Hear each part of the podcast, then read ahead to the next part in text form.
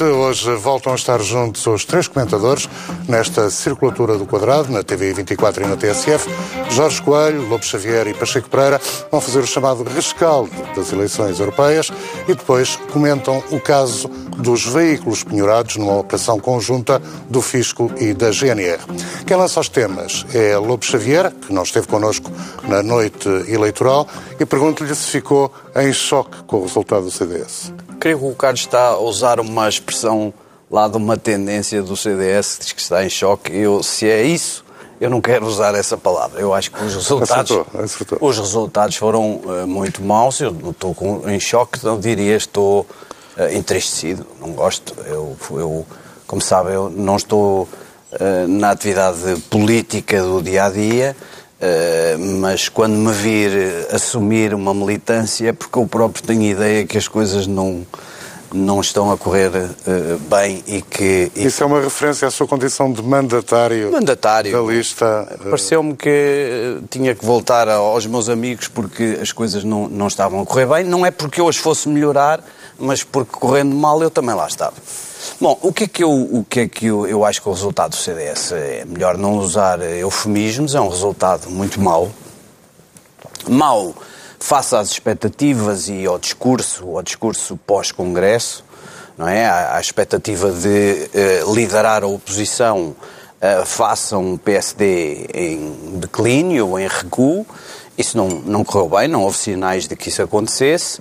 É, e mau em termos absolutos, porque o CDS tem, seja, seja quais foram as explicações relacionadas com o que é que valem as europeias, e que nas legislativas é diferente, uh, o CDS foi reduzido a uma expressão que eu diria perigosa e, e, e, e, não aceitável para qualquer militante com, com 40 anos de história. Com potenciais consequências internas? Não, eu não sei se. Eu acho que não há muito tempo para, para andar a discutir as coisas internamente. Há tempo para fazer uns ajustes. Eu vi que uma ajustes das tendências. Na estratégia, na estratégia no discurso, no, na, na, no, o CDS não, não, não me parece focado completamente. Eu tenho dificuldade em dizer quais são as cinco grandes mensagens que, que o CDS tem produzido na sociedade portuguesa na, nos últimos seis meses, se quiser. E, e, e, portanto, acho que tem de se focar e pensar realmente o que é que, o que, é que quer fazer. Porque... E deixar de ir a todas. É, deixar de ir a todas e, e deixar de ter um discurso que é fortemente identitário num certos aspectos e virado para um eleitorado muito tradicional que está longe de ter os problemas que o CDS pensa que tem. Gostava de lhe dar um exemplo. O, o, o, eu percebo que no CDS haja a preocupação como Rui Rio muda para o centro, ou quer, do meu ponto de vista, artificialmente colar-se ao PS e ao centro, um, o CDS tem a preocupação de ocupar o espaço da direita. E o que é que é ocupar o espaço da direita? Não é manter um discurso sobre o 25 de novembro e que os comunistas quiseram tomar de assalto o país e que o Sócrates, embora essa parte seja importante, e que Sócrates levou o país à bancarrota. Essa parte identitária não responde hoje à maior parte dos problemas que se põem às pessoas moderadas que podem votar à direita. Quer dizer, o CDS pode manter essa sua identidade, mas ao mesmo tempo responder aos problemas atuais. O 25 de novembro, importantíssimo, a bancarrota, importantíssimo, não resolve o problema dos jovens eh, com educação e salários baixos, não diz nada sobre os temas ambientais, eh, não responde aos problemas de um país que é hoje urbano, mesmo quando estamos a falar de pequenas cidades no, no interior. Os problemas dos, dos, dos, dos, portugueses entre os 20 anos, se quiser, ou entre os 18 anos e os 50 anos, no fundo, o futuro de Portugal, as pessoas que vão fazer o futuro, as pessoas onde, que é preciso que votem, pessoas onde está a abstenção, essas pessoas precisam que um partido com ainda que com a identidade e os valores próprios da direita, tenham uma resposta com esses princípios para os problemas atuais. Acho que o CDS tem estado bastante desfocado, uh, atirando para muitas coisas, com uma, uma, uma. Isto sou eu próprio agora a fazer a reflexão, com uma, uma, uma, uma percepção muito agressiva no, no, no combate parlamentar, quando, por exemplo, a sua líder é tremendamente eficaz na conversa nas ruas, na compreensão dos problemas das pessoas e na discussão dos problemas das pessoas. É, é portanto, acho que, por um lado, eu eh, procurava utilizar eh, as qualidades da líder mais como ela mostrou na campanha em Lisboa do que até aqui.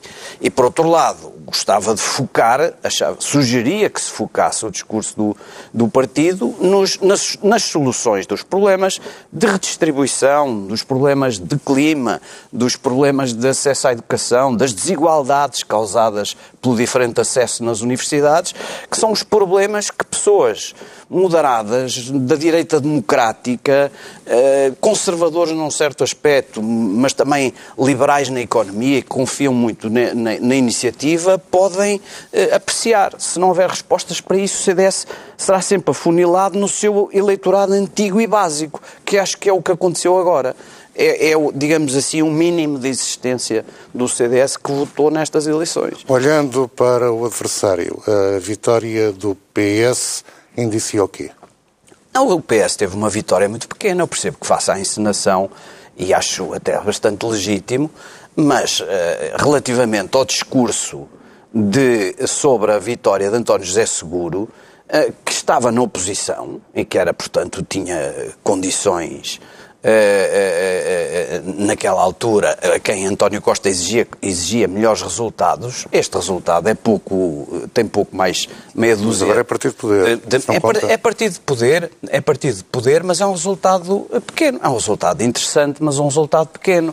O CDS e o PSD juntos não se afastaram assim tanto do que é o resultado do PS. Se você me perguntar, é possível a direita ganhar as eleições? Eu acho muito difícil, mas se você me perguntar, é possível o CDS mais o PSD terem mais do que o PS sozinhos? Eu isso acho que ainda é possível. Portanto, não acho que o PS tenha arrebatado todas as fichas do jogo.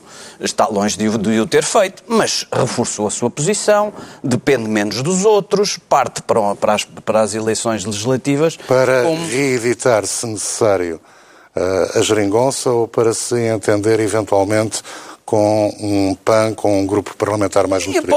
Aumentaram o número das hipóteses, portanto, melhorou nesse sentido. Pode, tem mais possibilidade de escolha. E repare que o próprio Rui Rio, eu, isso, para mim, é o resultado mais, mais duro das eleições é o resultado do PSD e, e o discurso do Rui Rio, uma pessoa, repito, várias pessoas me dizem, mas você não gosta de Rui Rio? Gosto. E por isso me revolta mais eh, quando ele é tão pouco eficaz e tão pouco lógico.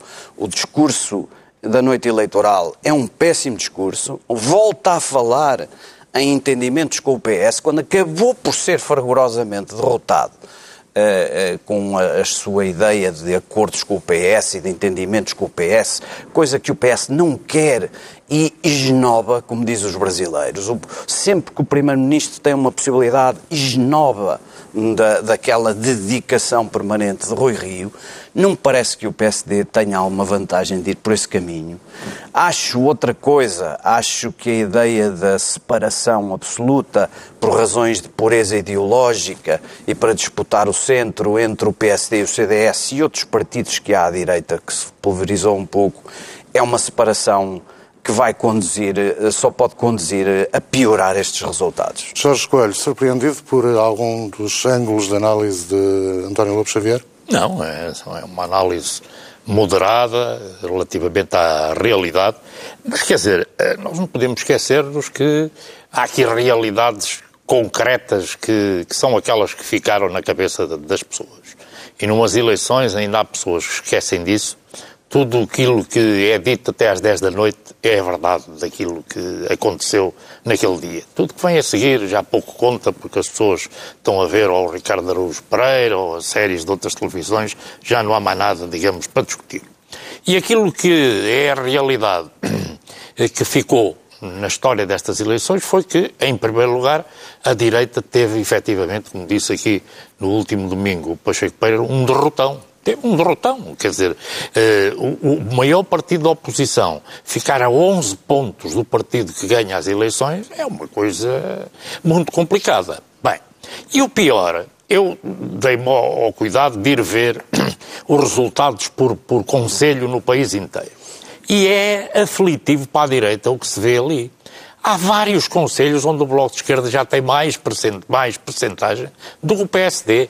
Há vários conselhos onde o PAN tem maior percentagem do que o CDS. Em Viseu, o Bloco de Esquerda ultrapassa o CDS. Exatamente. Bem, mas há vários. Portanto, isto é uma realidade nova que, como é evidente, tem que fazer refletir um, todos aqueles que têm responsabilidades nestes partidos e nos outros, porque eh, há algo de novo que está aqui a passar-se em Portugal. E uma das coisas que está a passar é haver exatamente eh, a antiga concentração de votos que havia, neste caso, no, no, no PS, no PSD e no CDS, ela está a espalhar-se mais por outros, por outros partidos. Portanto, Há aqui um facto. A direita levou uma derrota total nestas eleições e isso está refletido não só nos, próximos, nos próprios resultados, como na mancha que se vê, digamos, do, do, do eleitorado de cada, de cada um dos partidos em todo o país. Em segundo lugar, eh, poder-se-ia dizer eh, Bem, mas isto aqui também, como disse o António Lobo Xavier, somando, o problema, somando, não é bem assim, o problema não é esse. É que eles não querem somar também. Pois, bem, o problema é este. Pois é que não querem somar. E são expectativas que cada um deles criou perante os seus, os seus eleitorados. Eu lembro-me que o CDS e a sua líder, depois de, daquilo que lhe correu muito bem em Lisboa, ela anunciou a sua candidatura à Primeira-Ministra. Foi o passo, digamos, seguinte, nestas eleições. Ela disse que quem quer votar contra o PS, vote em nós. Fez uma campanha também hostil ao PSD, portanto, dividindo a direita, mas isso estava a concorrer sozinha, não tinha outro remédio. E uma campanha de uma grande hostilidade da parte dela e de um grande radicalismo por parte do líder da, da, da da lista do, do, Nuno Melo e ela também foi atrás. Eu acho que se há coisas nesta campanha eleitoral que ficaram claras é quem radicaliza discursos hoje na vida política, ou por razões ideológicas, ou por razões da natureza, perde. O PSD teve o mesmo problema. O PSD até tinha uma campanha que não lhe estava a correr mal. E a certa altura houve uma radicalização por razões eh, políticas que o chegaram a levar a dizer, eh, quer Rui Rio, quer, quer Paulo Rangel, que iam ser umas, umas eleições fáceis porque a lista do PSD era a melhor do mundo. O programa era o melhor do mundo e o PSD praticamente mandava na União Europeia. Portanto, qualquer voto no outro partido não tinha significado nenhum. Isto é um radicalismo que hoje em dia o eleitorado eh, português de todos os partidos já não vai atrás disto. E aí o António Lobo Xavier tem razão. As pessoas cada vez mais olham para aquilo que são as propostas que resolvem ou não resolvem os seus problemas segundo a forma que têm de ver o mundo. E, portanto, esta a direita teve um derrotão. Relativamente à esquerda, poder-se dizer, bem, houve aqui problemas, o PS ganhou as eleições de forma clara, basta ver esse mapa eh, do, do eleito, digamos, do país inteiro, para ver quais são os sítios onde o PS eh, não ganhou a nível local, conselhio, porque isso dá mais para ver uh, os resultados das eleições. Ganhou de forma clara, mas o Jorge esperava talvez um pouco mais, não? Não, eu não, eu não tenho que esperar e deixar de esperar. Tá, agora já foram as eleições. A gente espera é antes de, de haver eleições. Por agora isso foram eu usava o pretérito de E nas eleições, o PS ganhou as eleições, subiu o número de deputados, eh, subiu o número de votos e ganhou as eleições. É se me perguntar se eu gostava que tivesse mais, bem, evidente que qualquer um de nós gostava que os partidos que, que, está mais ligado, seja por razões afetivas ou não, tivessem mais. Isso não, não é essa a questão. Em segundo lugar, o Bloco. O Bloco, até às 10 da noite, se fizerem hoje um, um, um inquérito à generalidade das pessoas, as pessoas estão convencidas que o Bloco teve três deputados, que teve um resultado extraordinário, porque isto foi a verdade que passou. Mas não é verdade, teve um, do ponto de vista numérico, subiu, e bem. Ah, a verdade das votação baixou, subiu de 1 para dois. E o PC, e bem, e já aqui também falámos disso e queria repeti-lo, muito também tem a ver isso com uma nova forma que o Bloco encontrou de fazer política com a, li, com com a líder da, da sua uh, lista eleitoral, com a Marisa Matias. Bem que, mais verdade, moderada. Bem mais... muito mais moderada do que é o Bloco, sem deixar de ter os seus valores e convicções permanentemente, mas também se adaptou antes da necessidade de adaptação que todos têm que ter à realidade com consequências positivas. O Bloco, na, verdade, hoje quem olha para o país inteiro é um partido perfeitamente estruturado do ponto de vista dos eleitores, tem eleitores com grande expressão, em todo o país, já não é um partido das áreas urbanas, diz, não, é um partido nacional com grande significado. O Partido Comunista também não é, digamos, também não é a derrota tão grande que lhe apontaram, porque desceu de três eh, eh, deputados que tinha tido uma vez na vida para dois, baixou bastante em votos. Bem, mas uh, o problema do Partido Comunista, do meu ponto de vista, também urge adaptar-se à nova realidade. Tem, tem também o seu quê de radicalismo muito virado para o seu eleitorado. Uma questão de linha política é... ou de linguagem? Não, é de linguagem e de política, as duas coisas. E aos outros partidos é a mesma coisa, é de política e de linguagem. O mundo está a virar, a virar e é por isso uma das razões porque o PAN tem o excelente resultado que tem. Porquê? Porque cada vez mais há hoje preocupações nas áreas ambientais, na questão da ecologia, e o PAN está aqui a cobrir um espaço que, infelizmente, a generalidade dos partidos não têm dado o, o, o suficiente valor como aconteceu, aliás, na Europa. Se há razão para que a, o, o, populismo não tenha subido na Europa o que se previa que ia subir, foi a ação do, do, dos partidos verdes em muitos dos países que estancou essa subida, não tenho dúvidas. O Jorge encarou com reserva, eh, tanto quanto me recordo, a solução da geringonça na fase inicial de formação. Uh, Desenha-se agora hum, a possibilidade de um eventual futuro entendimento de um PS vitorioso, mas minoritário, uh, ser uh, essa alternativa com o PAN.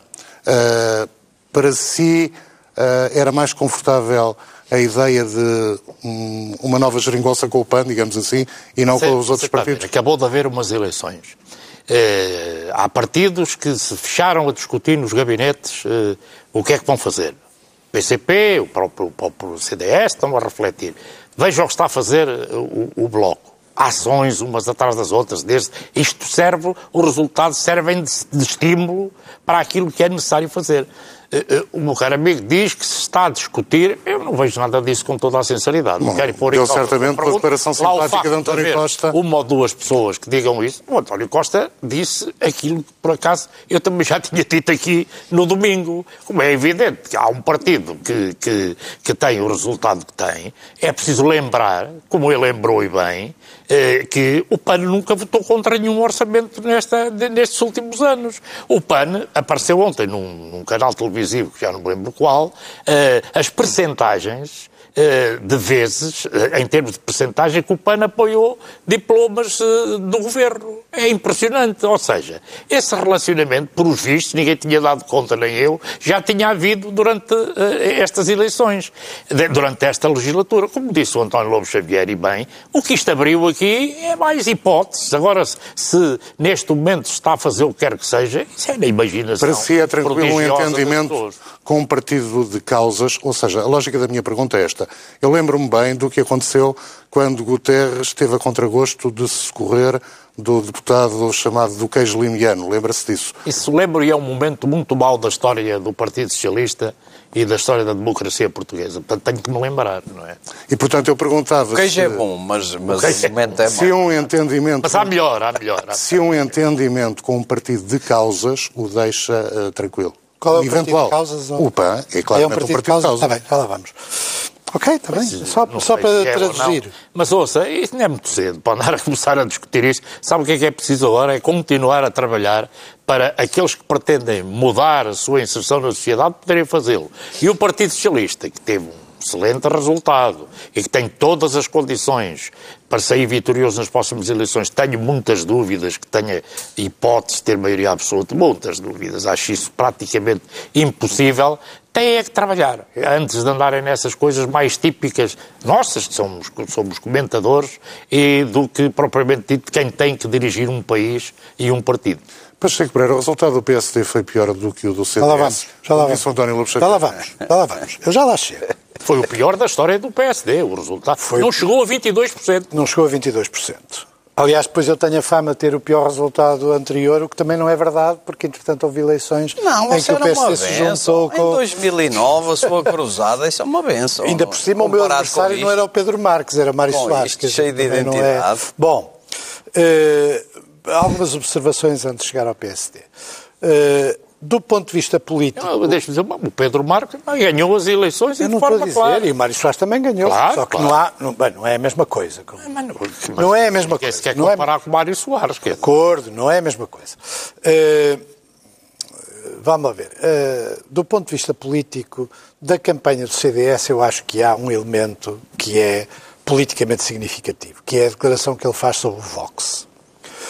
Eh, Que, Vox, o partido espanhol de partido da extrema-direita. extrema-direita. Em que, primeiro, ele diz que não é um partido da extrema-direita, e o segundo aspecto é, diz que é muito provável até que o Vox possa entrar para o PPE.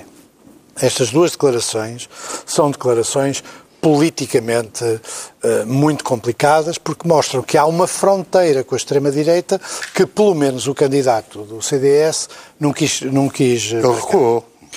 Não importa, quer dizer, o que é que é mais verdadeiro nas declarações do Nuno Melo? Acho que é melhor ou- o- o- as do mandatário. Tá bem. Olhar para as do Tá mandatário bem. sobre Tá o tema. Ou seja, António Lopes Xavier. Está bem, está bem. Quer dizer, vá, vá lá ver. A certo é que o homem disse isso.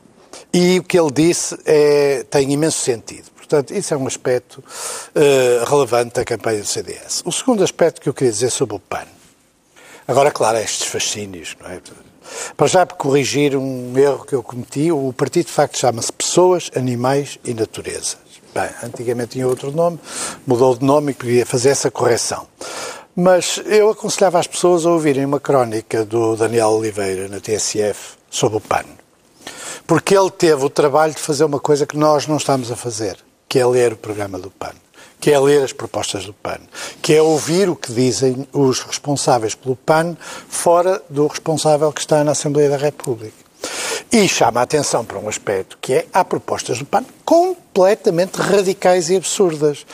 E, portanto, não é Agora está na moda, vai estar na moda. Quer dizer, eh, eh, está na moda um bocado por mais razões, porque é, porque é o modismo da comunicação social. É novidade e tal, e portanto a novidade. É a realidade? vai, eh, não, realidade Teve não. 5%. Eu, Tá acho, bem, eu acho que é um pedaço pensa. injusto Não, desculpem. dizer que a comunicação Desculpem. social levou o pano ao colo. Eu não estou a dizer isso. Desde que ele dizer- teve outras coisas. Eu não estou na a dizer isso. O que eu estou a dizer é que há uma obrigação de quem relata e quem comenta e quem discute de ler o programa e não apenas assistir aos aspectos mais simpáticos da campanha.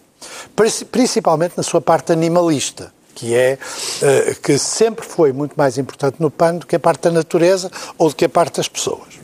Só chama a atenção que vale a pena ler as suas propostas sobre as mulheres, sobre comportamentos. É, é bom ler isso. Uh, porque, claro, as pessoas ficam todas fascinadas com uma coisa uh, superficial, fica tudo fascinado. Teve um bom resultado, mas eu tenho a certeza que a maioria das pessoas que votou no PAN uh, votou sem saber exatamente quais são as propostas do PAN. Mas isso não E é sabem as dos outros, ou- Não, isso- sabem. modo Ah, geral, você não sabem. comigo. Sabem mais, desculpem lá. Sabem tanto do pano como dos outros. Não, não é verdade. Eu, É um eu- sentido Eu, acho que as que pessoas que, é votaram no, no Basta ou no Chega sabem as propostas do Basta e do Chega. As Ah, ah, pessoas bem. que votaram no Livre sabem as propostas do Livre. As pessoas que votaram no CDS sabem as propostas do CDS. Você anda há muitos anos a política, sabe que o voto é feito por impulso na esmagadora maioria do- dos Não, casos. Mas não, não. Mas quer dizer, as pessoas Você têm acha uma que alguém lê os programas dos partidos? Não é aí. No caso do PAN deviam ler. Ah, não estou a dizer que não Eh, devia. eh, como no Chega deviam ler. Quer dizer, há casos Exato, em que estou de que acordo. se leiam. Isso quer dizer que o PS podia fazer um negócio perigoso se entendesse com o PAN para uma Como é posição do governo? evidente que nem, nem vai fazer, porque o PAN. Há, um- aspecto positivo na ação do PAN, que a gente depois pode discutir, que é a questão das touradas, que aliás não é só do PAN, é de, de outros partidos. Mas fora disso, aquilo é um programa muito radical em termos de, uma, de, um, de um- uma- conjunto de novas ideias que existem, que vão muito para além dos direitos Ah, do especismo. e ecologia tem coisas Bom, interessantes. Não tem. O PAN não é um partido. Você ainda não leu o programa, já Desculpe lá. O PAN não é um partido dominantemente ecológico. Uh, uh, até do está a mudar, está a mudar. Está a mudar, mas Percebeu? convém não esquecer qual é a outra parte. Atenção, Estava vazio. uh, eu, eu estou farto Ah. de ver estes, estes deslumbramentos Eu não tenho que depois uh, mudam rapidamente. Agora, chegamos ao... ao- Ele deixa ele levar, ele quer é que as ovelhas possam ir para os restaurantes. Que ele, Pois, ele quer, ou até ao número de 6. Não, isso Até ao número 6. Ele quer, Não, quer, quer, os quer. gatos agora vão ter chip. Voltando ao assunto, Bom, agora, em relação ao PSD, eu tenho exatamente... ah, o problema do PSD é que é um partido que foi muito virado para a direita nos anos da Troika e do Passos Coelho e que abandonou um espaço que é fundamental, que ninguém ocupa na vida política portuguesa, que é o espaço de um partido reformista. O PS, pela sua ligação à geringonça, não faz reformas. Não há, se nós quisermos espremer nestes últimos anos, não há nenhuma verdadeira reforma. Há coisas que foram negativas e há coisas que foram positivas, mas reformas não há. Eu bem sei que dizer agora que é preciso fazer reformas é um vocabulário completamente gasto. Mas é preciso, de facto, em muitas áreas da vida portuguesa, fazer reformas. Não é um partido como o CDS, nem como o PAN, nem como o Bloco de Esquerda, nem como o PCP, nem como o PS, como ele está, que pode e ou é capaz de fazer reformas. Portanto, há um vazio na vida política portuguesa. A tentativa de Rio, eh, eh, muito contraditória, muito inconsequente, porque eh, ele tem que lidar com o partido tal como o recebeu, é tentar colocar o PSD naquilo que foi o seu aspecto histórico da realização de reformas. Hoje, em 2019, a possibilidade de fazer reformas de fundo no plano constitucional, no plano da justiça, no plano da economia, só é possível com o PS. É que não deem a volta. Só é possível. É o, o O que não sentido significa D. um- que seja uma boa Não. solução de governo. Só é possível um governo do. Bloco Central. Não, não estamos a falar de soluções Estou a de perguntar, governo. o que não significa. estamos a falar de soluções de governo. Estamos a falar da necessidade de ocupar um espaço reformista que tradicionalmente teve o PSD entre o centro-esquerda e o centro-direita. Acordos de regime. Agora, o que aconteceu é que esse espaço foi destruído nos anos da Troika por um PSD que se colou e que, e que se viu a si próprios como cabeça de uma frente direita. E depois, claro, quando deixou de ser por causa do Rio, criou uma enorme sensação de orfandade que o, o CDS tentou ocupar, a Aliança tentou ocupar, e os outros, a Iniciativa Liberal tentou ocupar, e de alguma maneira o Chega, embora aí a situação seja um bocado diferente, tentaram ocupar um espaço da direita que ficou vazio. E o que é que acontece? No atual contexto, se houvesse, é, é muito difícil eh, olhar para a realidade política. Só havia uma coisa que podia motivar as pessoas a votarem nestas eleições. É preciso não ter em conta que isto são mini-eleições. É outra coisa. A dimensão do, de quem votou é muito pequena e, portanto, os resultados não são eh, facilmente extrapoláveis para as eleições legislativas. Eh, esse espaço reformista na vida política portuguesa, que foi sempre o que deu vida ao PSD, deu vida ao PSD com, com Sá Carneiro, deu vida ao PSD com Cabaco, foi os momentos em que foi capaz de assumir esse espaço. Se fizermos uma lista das reformas que foram feitas desde o 25 de Abril, com exceção do- da- das reformas que democratizaram o regime, no qual o PS teve um papel importante também, e Mário Soares tiveram um papel importante, a maioria foram feitas ou em governos da AD ou foram feitas em governos Cavaco Silva. Não, não, há mais nada. O resto é um deserto. As reformas na, na tributação, com a introdução do IVA, alguns planos fundamentais na mudança das condições de vida nas cidades, como o plano de erradicação das barracas, que data de Cavaco Silva, ah, muitas, ah, ah, o fim do pacto MFA-partidos e a plena constitucionalização de uma, de uma democracia civil plena é resultado de um combate de vários anos, no qual o PST tem um papel importante e Mário Soares teve outro papel importante. Por exemplo, a vitória de Mário Soares na, primeira volta das eleições de 85 acabou com os vazismos e com as ideias da, da Pinta Silva e com uma certa ideia de intervenção de, de democracias não representativas. Portanto, colocar o peso da democracia representativa ao lado de democracias não representativas. Hoje, os problemas do país e este boom económico que se assiste estes dias é dificilmente sustentável. A não ser, eu, eu disse desde o princípio, tem corrido bem, o governo tem feito uma, um jogo de equilíbrios de que nós vamos pagar a prazo, porque um dia que, haja uma. que venha o diabo, porque o diabo não, não está desempregado, o diabo existe, um dia que venha o diabo, em que haja uma conjuntura económica mais difícil, o problema não é apenas as dificuldades orçamentais ou outras dificuldades da, da nossa economia. é o facto dela não sair destes governos mais forte nem mais preparada. Não sai. Os governos do PS não fazem reformas que é preciso fazer. Concentra-se naquilo que se lhe impõe, que é não mexer nas leis do trabalho, quando na realidade muitos problemas portugueses são no domínio da justiça, são do domínio uh, da economia. Da economia, por exemplo, uh, isto parece estranho porque um tipo tem que estar sempre aqui a falar dos direitos dos trabalhadores porque ninguém os defende, não é? Mas, por exemplo, é importante também olhar para as empresas, é olhar para, para, para, para o mundo do, do, privado. Tudo isso é relevante. E o governo do PS não faz. O PSD, porque é que não ocupa facilmente esse espaço? Primeiro porque tem o lastro dos anos anteriores. Nunca cortou verdadeiramente com o PSD dos anos da Troika e muito dificilmente cortaria porque estão lá todos. Uma parte importante está lá. Não basta ao Rio querer fazer outra coisa, uma parte importante está lá. E também por outra razão. Porque a pressão da orfandade com que a direita ficou sobre o PSD é enorme. Portanto, as pessoas estão à espera de o deitar abaixo a qualquer altura. E ele, se não for mais uh, corajoso, mais audacioso, mesmo que perca na mesma, uh, está condenado a, ser, a ter este papel. Meus caros, se queremos respeitar o compromisso de falar do comportamento do fisco... Eu não tenho mais nada a dizer. Eu proponho que prescindamos de uma segunda ronda... Não, eu acho ou que... Ou então telegráfica. Telegráfica, telegráfica. Telegráfica, só para responder aqui a algumas coisas. Ah... Ah, o, quando o Pacheco Pereira fala do PSD, há aqui um dilema que é preciso enfrentar. Durante um tempo, uh, o que se dizia era que o PSD tinha, uh, tinha, abandonado o centro e agora devia regressar a ele. E que o PS era um partido centro-esquerda, com apoio na esquerda, e, portanto, esse movimento fazia sentido. O problema é que, uh, com os resultados numéricos, a propósito do déficit, e com o facto do Ministro das Finanças dizer, inclusivamente lá fora, que não mudava grandemente a política orçamental relativamente ao governo de Passos Coelho, Uh, uh, ficou aqui muito complicado. E, e, depois da crise dos professores, não é? Ficou aqui muito complicado. O, o, quem é o grande campeão do centro neste momento para a pessoa comum é o PS. O PS, obviamente, não, não, não é visto pela pessoa comum como um partido de esquerda. É visto como um partido do centro campeão do centro e esse lugar está ocupado. Sabe e, portanto, quando é que isso aconteceu antes? Eu, eu, eu, Nos primeiros anos de Sócrates. Eu admito é exatamente sim, a mesma eu coisa. Admito que sim. Coisa. Só que neste momento, só que neste momento, dizer que se é igual ao PS é, uma, é logo Ninguém uma afirmação. Isso. Eu sei que não, eu não estou a, estou a dizer, o, olhando para a estratégia do PSD, é, é, uma coisa que vale muito pouco, na medida em que eh, o, o, aparentemente António Costa faz isso melhor. E, portanto, a única estratégia alternativa é explicar o que é que fariam de diferente?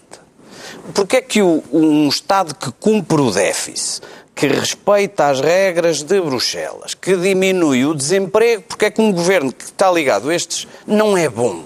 Isso o CDS e o PSD só disseram o quê? Que, não, que os serviços públicos estão depauperados e que os impostos são altos. Mas a conversa de que queremos mais despesa e também queremos menos receita, não serve para fazer alternativa. Desculpe, Carlos, mas eu. O segundo posso... tema é um tema que lhe é querido. Eu, eu sei que sim, eu sei que sim. Uh, só que. Uh, eu não tenho todo o tempo. Este tempo, eu sei, só queria voltar ao Vox para dizer uma coisa. Não pode. Eu percebi o que o Nuno Melo disse aquilo uh, sem imaginar as consequências hoje mediáticas que têm declarações equívocas sobre aquele tema. Para mim, o Nuno Melo é claramente democrático e assino o certificado se, se for preciso. O problema é que, se há ensinamento que a direita democrática e moderada tem das eleições até nos outros países é este. Quanto mais contemporizar, mais depressa desaparece. E, portanto... Contemporizar com... Contemporizar com a extrema-direita e com as posições Uh, antidemocráticas, xenófobas e nacionalistas. Quanto mais transigentes for, mais rapidamente desaparece. Jorge Coelho, ficou alguma Portanto, coisa por dizer ou podemos passar para o segundo tema? Não, não, como é evidente, vou, nos mesmos termos vou, vou, vou, vou referir-me a isto. Uh, eu acho que há aqui algo que ficou aqui claro nestas eleições. Eu que tive bastantes dúvidas no início deste processo relativamente àquilo que ia ser o desenvolvimento da, da geringonça, hoje terminado, quase a terminar este ciclo, acho que é um, um, projeto conseguido, com resultados para as pessoas claros, e se ainda houvesse algumas dúvidas, os resultados destas eleições vêm demonstrá-lo. Quando a oposição pedia uma punição em cima do governo, o que acontece é que quem saiu punido foi a oposição. Eh, esta é que é a de direita, né, neste caso. E, portanto, os grandes derrotados disto foram a direita, a sua estratégia, a sua forma de ver política e de ver a política e, neste caso, eh, o governo, cujo pilar eh, único é o Partido Socialista, tem um apoio parlamentar uh, do, dos, dos, outros partidos de esquerda está claramente, do ponto de vista uh, estratégico, agora em condições de dar salto seguinte relativamente àquilo que era central fazer nestes anos, que era fazer recuperar aquilo que tinha sido retirado às pessoas durante o tempo da Troika e melhorar a qualidade e a dignidade de, de vida das pessoas. E isso está conseguido, porque senão não tinha os resultados que tem nestas eleições. E eu vi nestes últimos tempos várias pessoas com responsabilidades e moderação dizer que, embora possam não lhe agradar muito, mas uh, uh, o país olha para a atual situação com alguma confiança do que está a acontecer, os seus interesses não lhe são postos em causa, as pessoas que mais precisam é que lhe melhorem ainda mais a sua vida e há condições para que isso eh, seja feito. Não tenho qualquer dúvida que o Partido Socialista eh, vai concorrer sozinho, como é óbvio, como eu sempre aqui referi, que era a boa solução às próximas eleições, com um programa com certeza mais avançado. Quanto ao futuro, vamos ver com quem é que tem que fazer fazer entendimentos para poder eh, ter uma solução governativa que continue a criar condições para que o país melhore, como tem, sido, como tem acontecido nos últimos tempos. Pacheco Pereira, se bem percebi, disse tudo na primeira intervenção. Ah, sim, guardo o tempo. E, portanto, para, António Lopes Xavier, pergunto-lhe, a propósito daquele caso uh, de ontem em Valongo, da operação conjunta da GNR e de Sim, inspectores um caso escandaloso, um caso escandaloso eu, O que eu pergunto é se ele, sendo um... escandaloso, não foi, apesar de tudo, legal. Não, não foi nada legal. Totalmente Porque ilegal. Bal, bal, o Totalmente caso ilegal. imediatamente. É completamente Usar ilegal. as forças da, da, segurança para fazer um autostop em que se pede a identificação aos, aos condutores e se confronta essa identificação, que eles, em que eles param uh, pensando que estão uh, a ser inspecionados sobre o cumprimento das regras do Código da Estrada ou de regras de natureza aduaneira uh, para os quais as forças de segurança estão normalmente vocacionadas e que depois vê o seu cartão do, cidadão passado numa base de dados do fisco, sem ele próprio ter os seus documentos, sem ter advogado, sem ter uh, os seus arquivos e é ameaçado de penhoras absolutamente ilegais, uh, sem estar ali diante dele a comprovação do cumprimento dos procedimentos legais, é uma coisa própria de um Estado soviético ou fascista, é um delírio. É um delírio que passou pela cabeça, não sei de quem, ainda não percebi as responsabilidades, mas é uma coisa de uma violência que justifica indignação e protesto, senão não nos indignamos com nada. À hora do almoço, o Governo fez abortar fez esta muito operação. Bem. Fez muito foi a tempo? Não, não, não, foi a tempo, porque de facto a, a, máquina fiscal às vezes parece animada de, uma, de, uma, de, um, de um espírito policial uh, que ultrapassa todas as regras. Curiosamente tinha acontecido no, no, com clientes nossos uma coisa semelhante. Uma pessoa ia a circular na, na via pública e um carro da polícia atrás que a mandou parar. E o que era? Viu a matrícula, confrontou com uma base de dados sobre dívidas e achou que o carro estava penhorado e devia estar parado. Essas bases de dados miseráveis e mal cruzadas e, e pouco tecnicamente desenvolvidas não tinham dado conta que tinha havido uma reclamação da penhora que tinha sido vitoriosa. Não, não tem em conta estes autostops indiscriminados que os cidadãos têm o direito de escolher os bens que querem dar à penhora, que têm de ser proporcionais, que se tem uma dívida de 100 euros, não é proporcionado ficar-lhe com um carro ali no meio da rua e mandá-lo ir para casa a pé, aproveitando o facto de estarem desprotegidos, sem defesa, é uma coisa inacreditável. E felizmente acabou cedo. É, é, é, há outras manifestações não tão visíveis e não, não escandalosas. Felizmente esta foi visível e escandalosa. É absolutamente... Jorge Coelho, que lições é que retirou do caso? Bem, em primeiro lugar, estou completamente de acordo com o que disse o Dr. Lobo Xavier.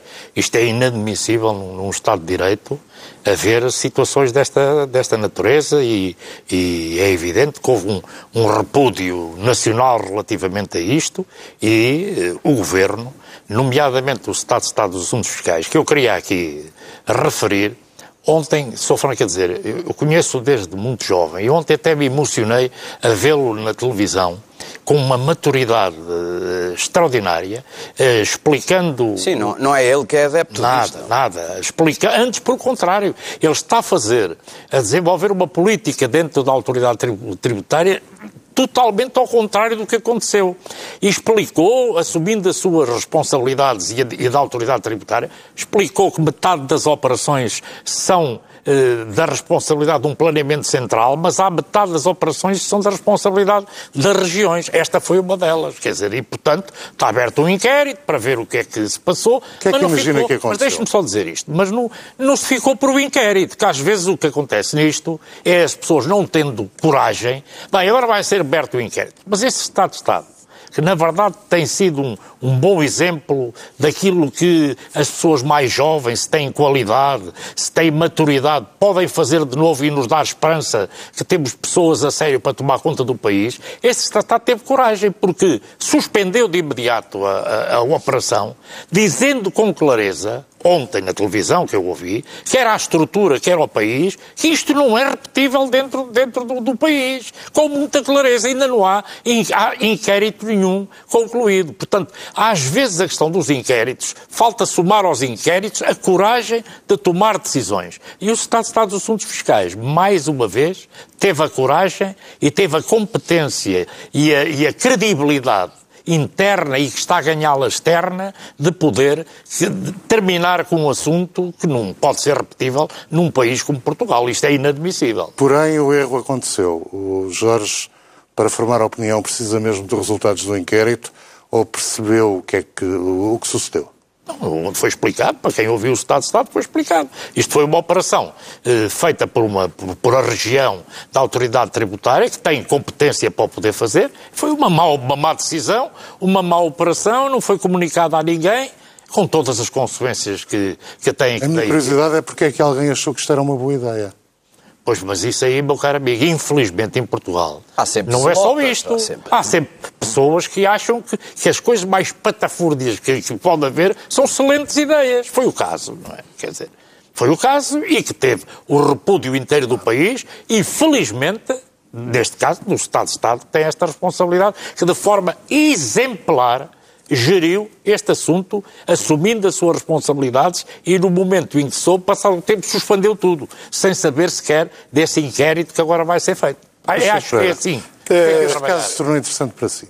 Por uma razão muito simples, é porque não é um caso isolado faz parte de uma certa cultura do fisco que viola a, a, privacidade das pessoas, que viola as leis sobre proteção de dados, que, que inverteu o ónus da prova e que é pouco eficaz em ir a, eh, a verdadeira, aos verdadeiros pessoas que fogem ao fisco, mas é particularmente eficaz contra os pequenos.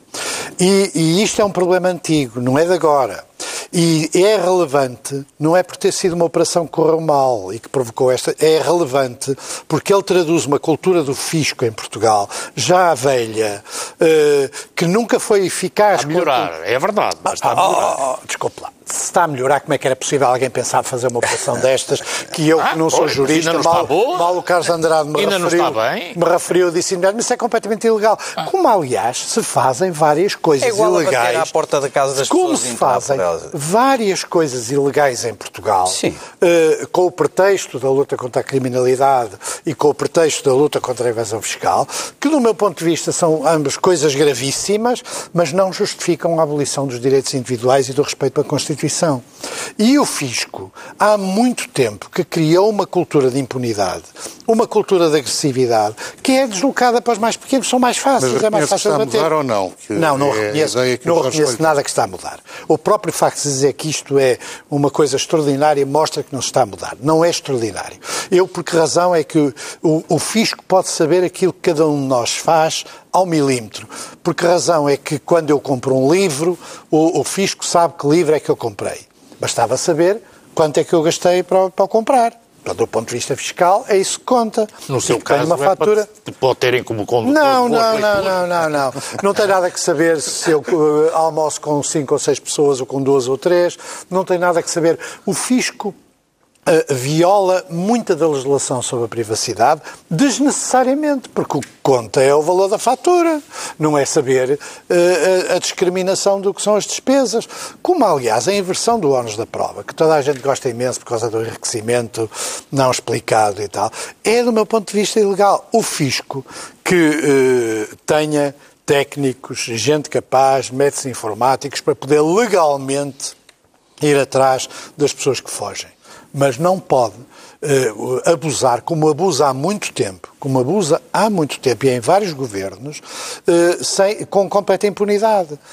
E eh, o, contrasta a administração fiscal nesta pseudo-eficácia com a incapacidade, por exemplo, da Segurança Social de, de, de, de atribuir as reformas a tempo. Quer dizer, parece que o Estado se concentrou na sua capacidade punitiva, é. persecutória Isto é um liberal. e excessivo. E eu encontro excessivo. nesta... Não, é eu nunca disse que não era não, liberal. Não, eu sei, eu, eu sei que, que sim.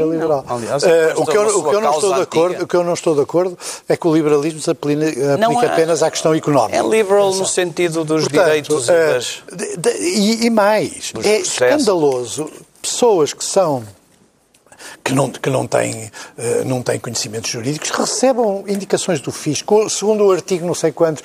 Isto é escandaloso num Estado democrático. Quer dizer, as pessoas não sabem sequer por que razão é que vão ter que pagar uma multa, porque uh, o texto não explica. Cita uma série de. E isto para pessoas que são operários, pessoas que são uh, empreiteiros na, na, província, pessoas que não têm uma, uma literacia jurídica que, que, lhes permita perceber por que razão é que é. O fisco usa essa linguagem deliberadamente. Como usa uma linguagem destinada a impedir que as pessoas usem os seus direitos para contrariar o fisco. É imediatamente a ameaça, é imediatamente. Portanto, esse, esse, essa cultura do fisco precisa de ser democratizada. E, ao mesmo tempo, o fisco precisa de ser dotado de todos os instrumentos para quem põe dinheiro nos offshores, quem, quem, quem, é quem uh, uh, falsificar as declarações, acho muito bem. Até podem aumentar as penas, se quiserem. Já Agora, fizeram, já fizeram já, Pronto, ainda bem. Não, mas não é só aumentar as penas, Estamos é aplicar. Agora, está, o que eu acho absolutamente inaceitável é sempre esta perseguição aos pequenos com métodos que não são legais. É, é, como quando há uma operação stop e se manda abrir a mala de um carro. Quer dizer, se houver razões, se virem uma arma ou se virem drogas na parte de trás do carro, então justifica-se o facto de mandem abrir. Há imensas ilegalidades consentidas que eh, eh, nós temos que ter uma cidadania educada em responder não. Agora prendam-me não abra a mala do carro, porque abrir a mala do Sim, carro isto é a entrar casa... por casa e dizer, mostra os seus quadros que eu quero penhorá-los. Exatamente. É exatamente Quer a mesma dizer, coisa. Há, há um abuso, com, a polícia ao lado há um abuso de, de, de da autoridade do Estado e esse abuso está a caminhar para, para formas com a utilização da informática. Bom, agora é o chip dos gatos, não é? Que aliás é uma nova forma de um novo imposto, não é? Estamos quase a forma de um novo imposto. Que a gente também não discute. Já há os cães, agora os gatos. Depois vão ser os bebés e depois vão ser os adultos. Uh, até por razões de eficácia. De facto, é mais eficaz ter aquilo, não é? É mais eficaz a gente andar sempre com os dados todos. É, é o argumento da eficácia é sempre o mesmo. Mas nós. Uh, eu, eu lembro-me de um livro do Hobsbawm sobre Conclua a Inglaterra. Concluo, concluo, do Hobsbawm, em que ele descrevia o que era um inglês em pleno século XX. Não tinha bilhete de identidade. Podia pegar no seu dinheiro, levá-lo todo para a França, levá-lo todo para os Estados Unidos, trazê-lo todo de um sítio qualquer. Não tinha nenhum outro documento de identificação. Uh, e isso significa, podia-se deslocar onde queria, sair quando quisesse, entrar quando quisesse. E esta, eh, esta individualidade que os ingleses felizmente prezam, mas eh, nós não, era, é uma coisa que é importante. Faça um Estado que cada vez tem mais meios para nos controlar. É o tom em que termina, eh, com que termina esta circulatura do quadrado. De hoje a oito dias, Jorge Coelho, Lobo Xavier e Pacheco Pereira retomam o debate na TV 24 e na TSF. Até para a semana.